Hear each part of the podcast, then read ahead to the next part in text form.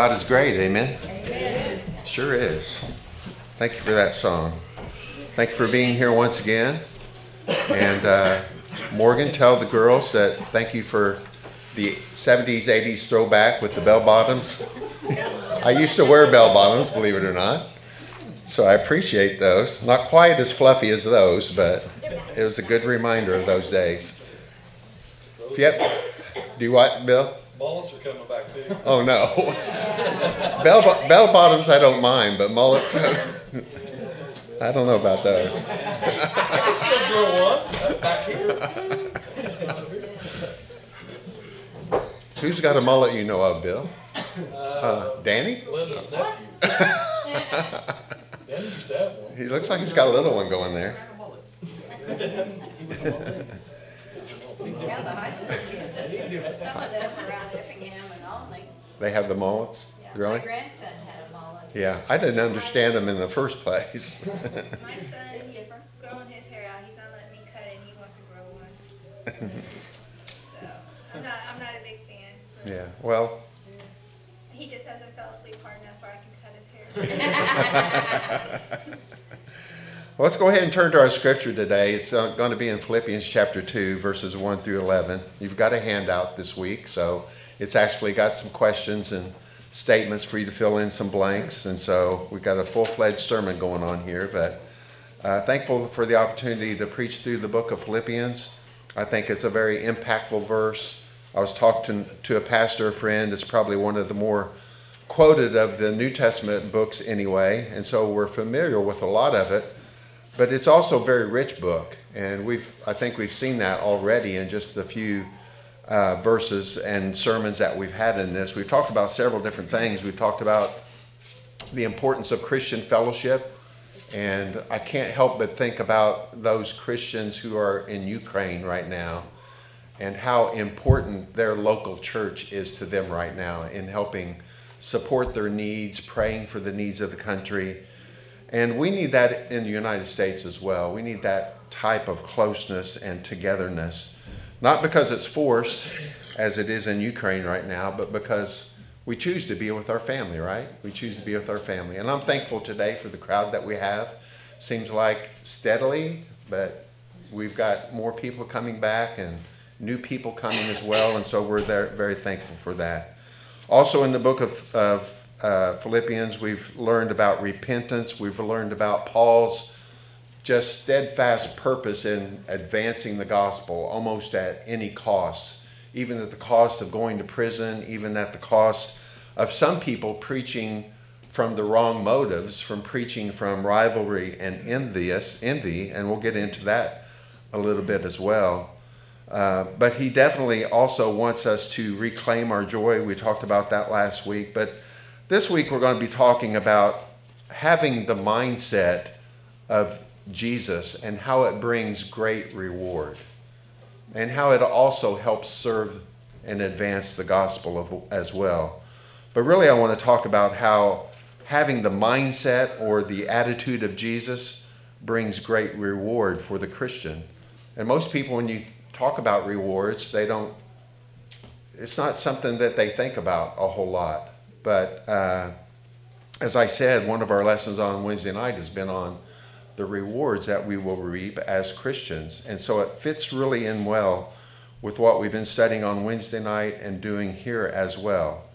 And so let's go ahead and read our scripture, which once again is Philippians 2 1 through 12, 11. And then we'll, we'll get into this and see about uh, the rewards that we have. So let's go ahead and stand in honor of God's word as we read the scripture and then we'll pray and we'll get into this. So Paul says, So if there's any encouragement in Christ, any comfort from love, any participation in the Spirit, any affection and sympathy, complete my joy by being of the same mind, having the same love, being in full accord and of one mind. Do nothing from selfish ambition or conceit, but in humility count others more significant than yourselves. Let each of you look not only to his own interest, but also the interest of others. Have this mind among yourselves, which is yours in Christ Jesus, who, though he was in the form of God, did not count equality with God a thing to be grasped, but emptied himself by taking the form of a servant, being born in the likeness of men. And being found in human form, he humbled himself by becoming obedient to the point of death, even death on a cross. Therefore, God has highly exalted him and bestowed on him the name that is above every name, so that at the name of Jesus every knee should bow in heaven and on earth and under the earth, and every tongue confess that Jesus Christ is Lord to the glory of God the Father. Let's pray. Father, we're so thankful today for these words that you have given us to study. Thankful that they have appeared at this time in our lives and that you are ready to teach us what it means to be humble and what it means to have the attitude of Christ and the mind of Christ, and really what it means for us to receive rewards for doing some of these things.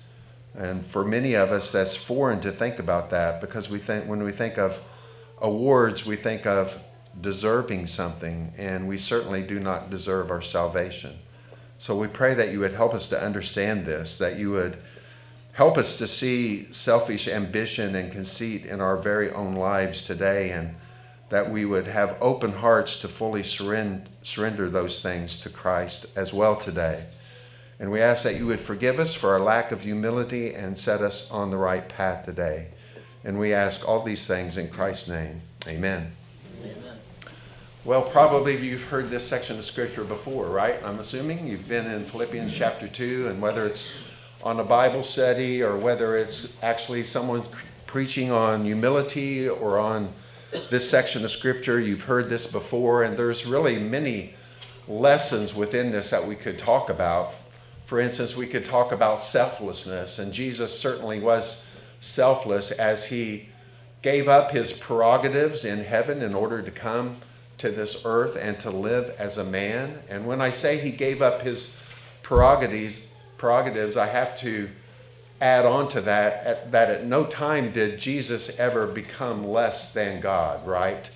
He, yes, he became a man, but he always retained that spark of, of divinity within himself. So, yes, he became a man. Yes, he was selfless but he did that at the same time as maintaining his full divinity. And so we see in this scripture his selflessness. We see exactly what humility means, and we'll be talking about that. We could speak on this about how we are to serve others. And finally, we could speak on, on this about the lordship of Christ and that every knee will bow and every tongue confess that Jesus Christ is Lord. And we will mention all of those things in our in our sermon today, but the main thing that I want to talk on is this idea of us having the mindset of Christ. And when we do that, it brings us great reward. And maybe some of you didn't even know this, but did you know that those who serve God and serve others will receive great rewards and will be great in the kingdom of God? Did you know that? will be great in the kingdom of God. And for many of us, it's, you know, if someone were to say, Well, are you great in the kingdom of God? we would say, Well, out of, uh, out of humility, we would want to say, Well, no, I'm not great in the kingdom of God. I'm, I'm just a little part of the kingdom of God. But really, the scriptures say that we are to be great in the kingdom of God. In fact, our first point there is that it is highly desirable for us to be great in the kingdom of God. And the very example comes from Jesus himself in the last part of the scripture that we just read. And I will read verses 9 through 11 just again, just to emphasize this. But look at the example of Jesus, his faithfulness to do what God had asked him to do, and his reward for doing that. It says in verse 9 that therefore God has highly exalted him and bestowed on him the name that is above every name, so that at the name of Jesus every knee should bow in heaven and on earth and under the earth, and every tongue confess that Jesus Christ is Lord to the glory of God the Father. And so we see in here that there's so many things that Jesus is commended for doing that he receives this exaltation. And let me be clear we exalt Jesus Christ merely because of who he is, right? Because he is the Son of God, because he is God in the flesh, we exalt him, we, we lift him high up, we uh, make his name famous because of who he is.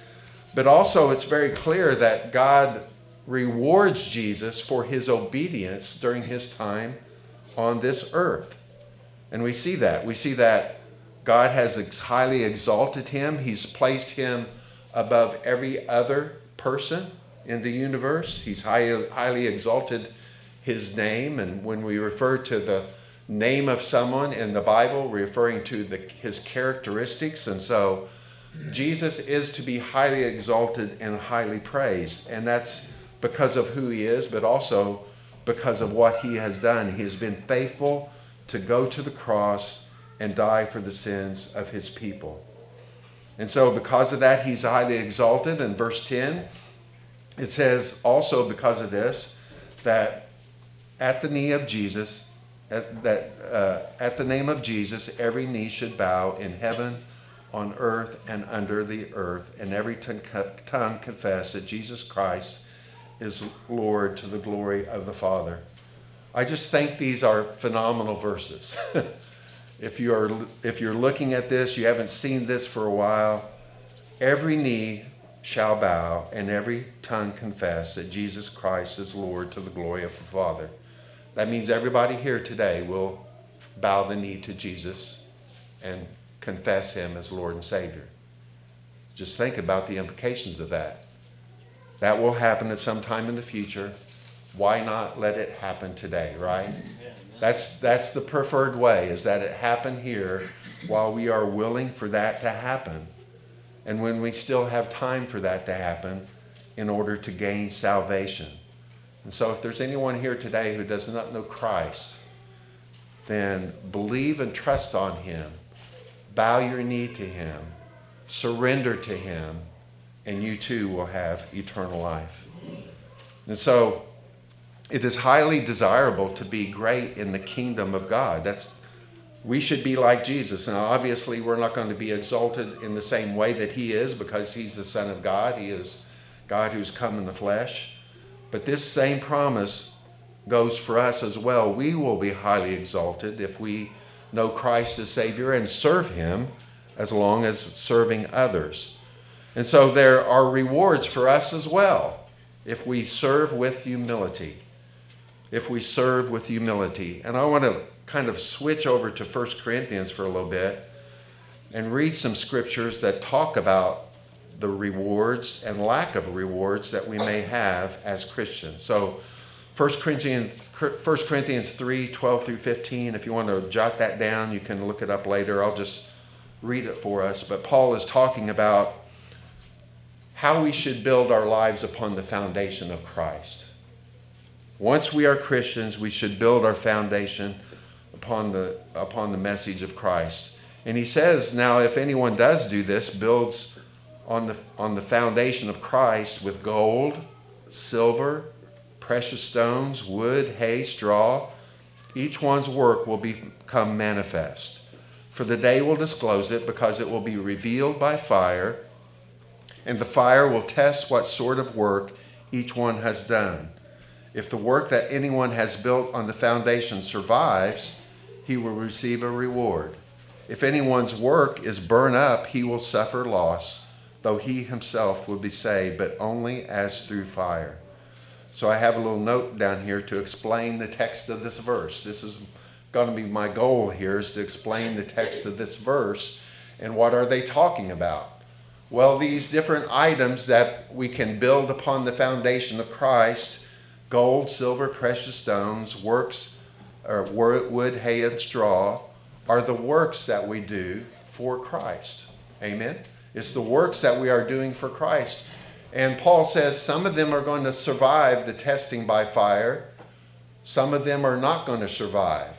In other words, some of them are going to be things that we do maybe for the wrong reason, maybe for the wrong motive. And Paul has been talking about this in the book of Philippians as well, right? Remember the preachers who preached out of rivalry and envy rather than out of pure motive of wanting of people wanting wanting people to know about Christ, they were preaching from improper motives. And this text says there may be people who want to do good works.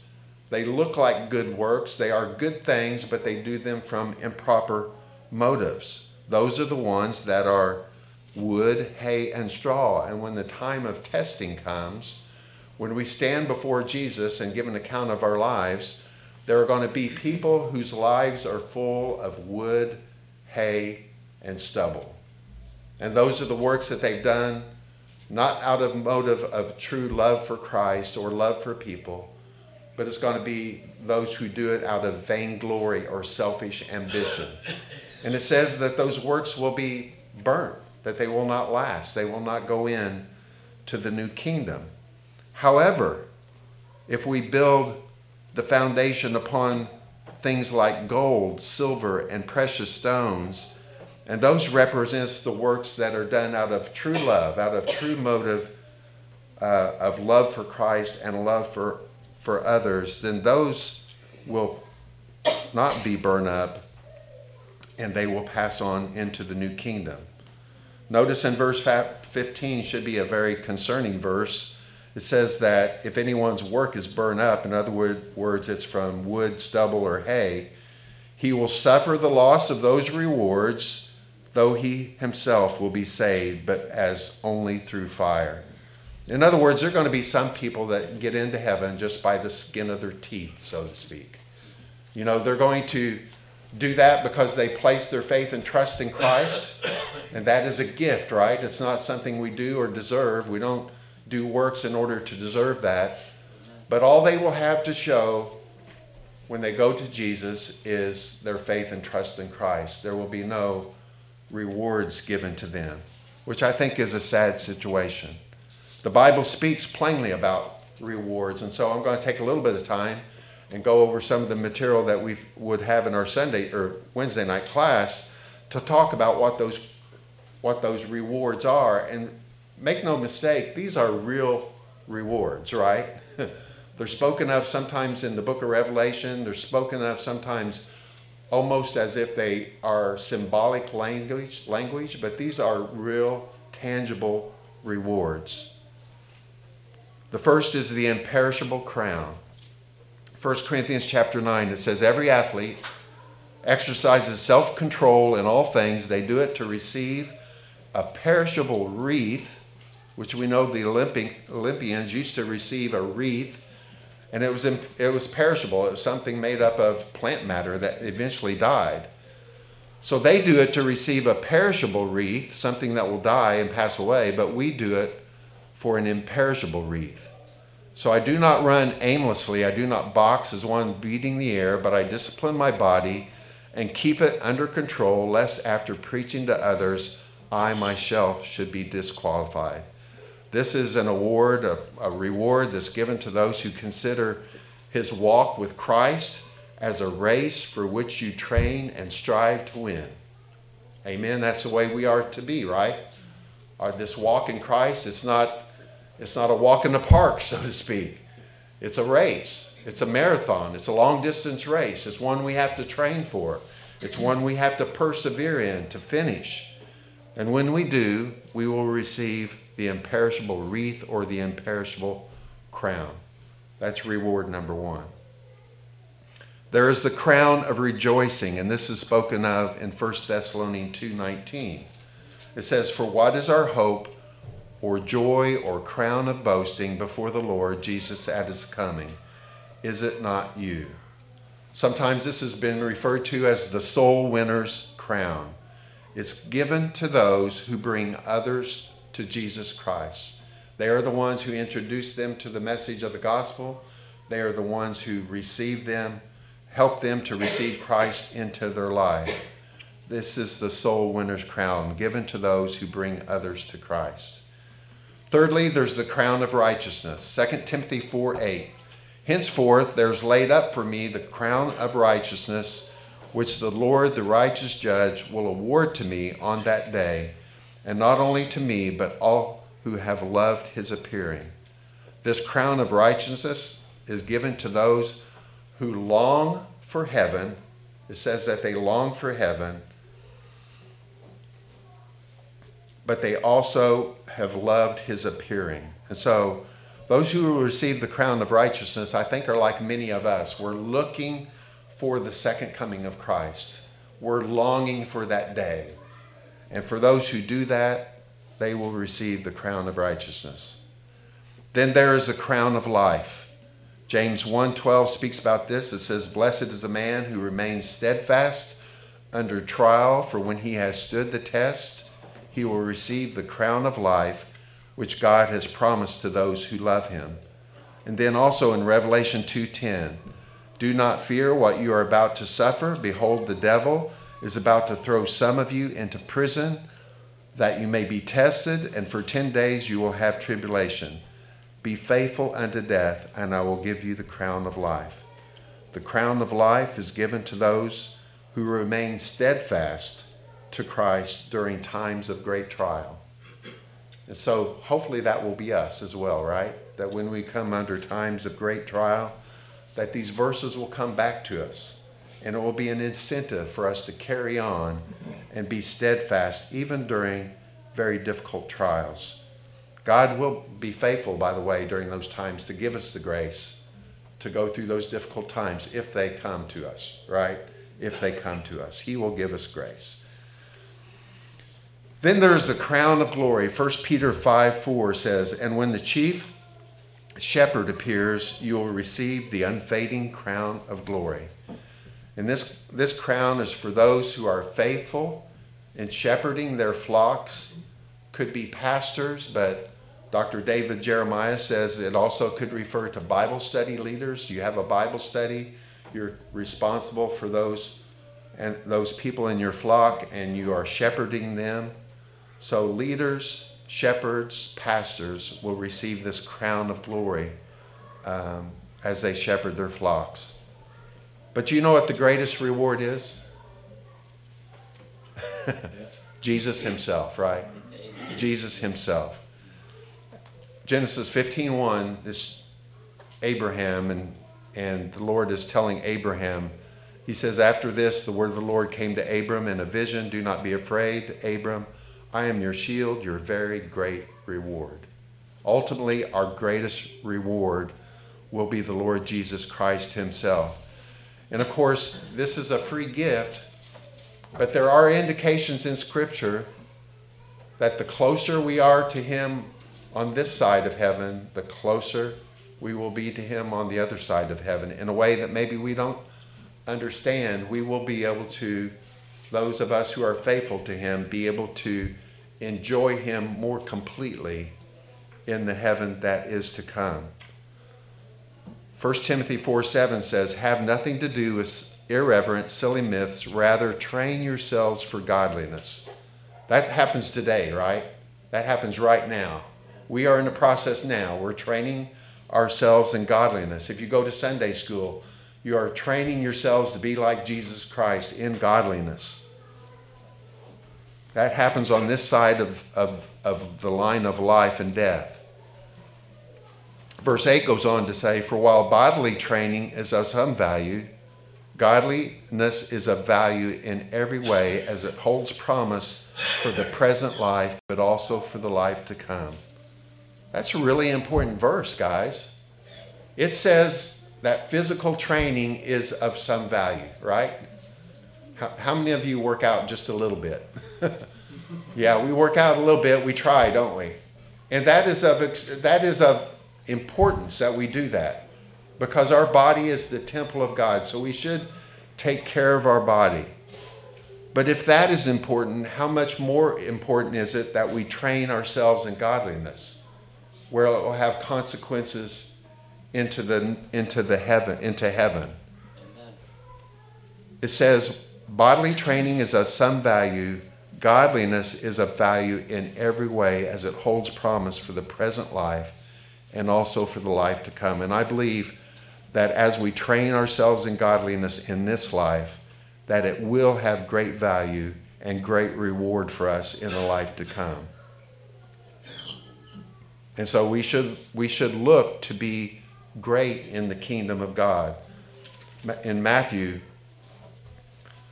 it says this in the first four verses it says, At the time the disciples came to Jesus, saying, Who is greatest in the kingdom of heaven?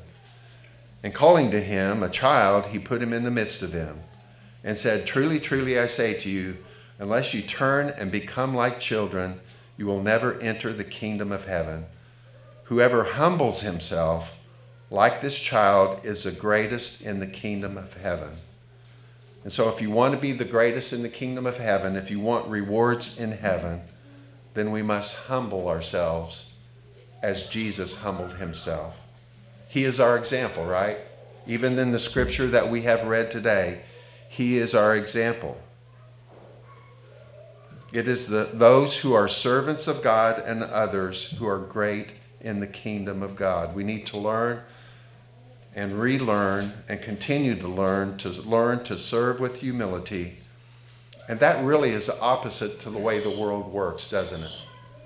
The rest of the world says if I'm the leader, if I'm if I'm greatest in this organization, then you will serve me. But the kingdom of God is different. It's the servants in the kingdom of God who, act, who are actually the greatest. And so we must have the right mindset. You're still filling out blanks, we, we must have the, the right mindset or the right mind or the right attitude about life in general and about what it means to be humble. And fortunately, in the scripture today, in verses 3 through about 8, they give us a very good example. Paul gives us a very good example, the Lord Jesus himself, of what he went through in order to be a servant for us. He says in verse 3, he says, Do nothing from selfish ambition or conceit, but in humility count others more significant than yourselves. I feel like saying, why not start off with an easy one instead of a hard one, right? I mean, none of these are easy. None of these are within our human power, but it must be done by the Spirit, right? In submission to the Spirit. And so the very first part about humility is surrender of our way of doing things to that of the Holy Spirit. And he says that we must do it without selfish ambition or conceit. And Paul is bringing up once again these preachers who are preaching out of rivalry and selfish ambition. In other words, they're preaching so that they might look good. Paul preaches in humility so that Christ might look good. Amen? That's what we should do. We don't come before a group like this and stand up here to make a name for ourselves, but we come up here to, to make a name for Jesus Christ. And so, in our personal lives, we don't do anything from selfish ambition or conceit as well. But in humility, we must count others more significant or greater than yourselves. In other words, we must put their needs before our own needs. Very difficult thing for us to do. Now, humility is a word that we've talked about, we've not really defined it. It really means meekness, but it doesn't mean weakness. So when we think of Jesus, was he a meek person? Well, yeah, of course he was a meek person. He was a humble person. Doesn't mean he didn't take charge or know how to take charge, right? He could take charge, he could lead, but he led by example. He led as one who is a servant, willing to give his life up for his sheep, for his disciples. Verse number four goes on and says, Let each of you look not only to his own interest, but also to the interest of others. Once again, putting your needs to the side. He's not saying not to deal with your needs at all. We got to take care of ourselves, we got to take care of our family. But it says also that we need to look at the interest of others as well. And so it's, it's an intentional effort on our part to do that, empowered by the Holy Spirit to do that. And in verse 5, he says, This is the mind that you must have among yourselves. In, or, in other words, he's saying to the whole church, the whole church needs to have this attitude. We all need to be of one accord, that we are sacrificing ourselves in order to meet the needs of others. Not difficult, not hard, I mean, not easy to do, right? But that's why we have each other to help us to carry this out. He says Jesus deserved all glory and honor, right? Deserved to be in the best place, not born into a stable or a manger, but should have been born in a place of, of royalty and elegance and regalness, but he wasn't. Instead, what did he do? It says he was, in essence, divine God. He was in the form of God, but he was willing to give up that and not hold on to that, but he emptied himself of all of his prerogatives, I guess you could say, and took on the form of a servant, being born in the likeness of men. You might notice in verse 6 that that scripture is really hard to kind of put into words that we understand, right? But it means that all of the prerogatives that he had of being creator of the universe, he didn't let them go. He didn't not he didn't become someone who was not God, but he set them aside in order to take the form of a man so that he could die for our sins. He emptied himself. He gave up his prerogative. He sacrificed himself. Verse 8 it says, When he found himself in human form, he humbled himself by becoming obedient to the point of death, even death on a cross. So Jesus is our example of how to be great in the kingdom of God. He will be the greatest in the kingdom of God. There will be others who will be great in the kingdom of God. Some of us will be great in the kingdom of God. Not because of our works, but because of how He has inspired us to, to be great. Now, what happens to these crowns? Does anyone know what happens to these crowns that we will receive? it tells us in Revelation 4 9 through 10. This is probably the best part. And whenever the living creatures give glory and honor and thanks to him who is seated on the throne, which is Jesus, who lives forever and ever, the 24 elders fall down before him who is seated on the throne and worship him who lives forever and ever. They cast their crowns before the throne, saying, Worthy are you, or Lord, our Lord and God, to receive honor and glory and majesty. He's worthy of that, right?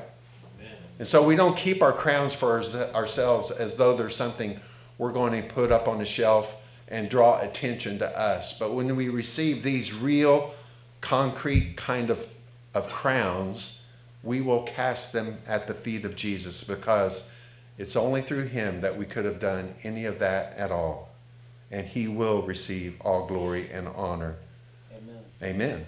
He deserves that. Somehow I got over into another sermon. I got so excited. So I have these questions for you today. Will you be great in the kingdom of God? Even saying that question is like, ah, you, you really think you're something, right? But it's not about that, right? It's not about that. It's about being a servant. Will you be humble, humble and not prideful? And I have no problem saying that to this whole group because we all struggle with that if we're honest.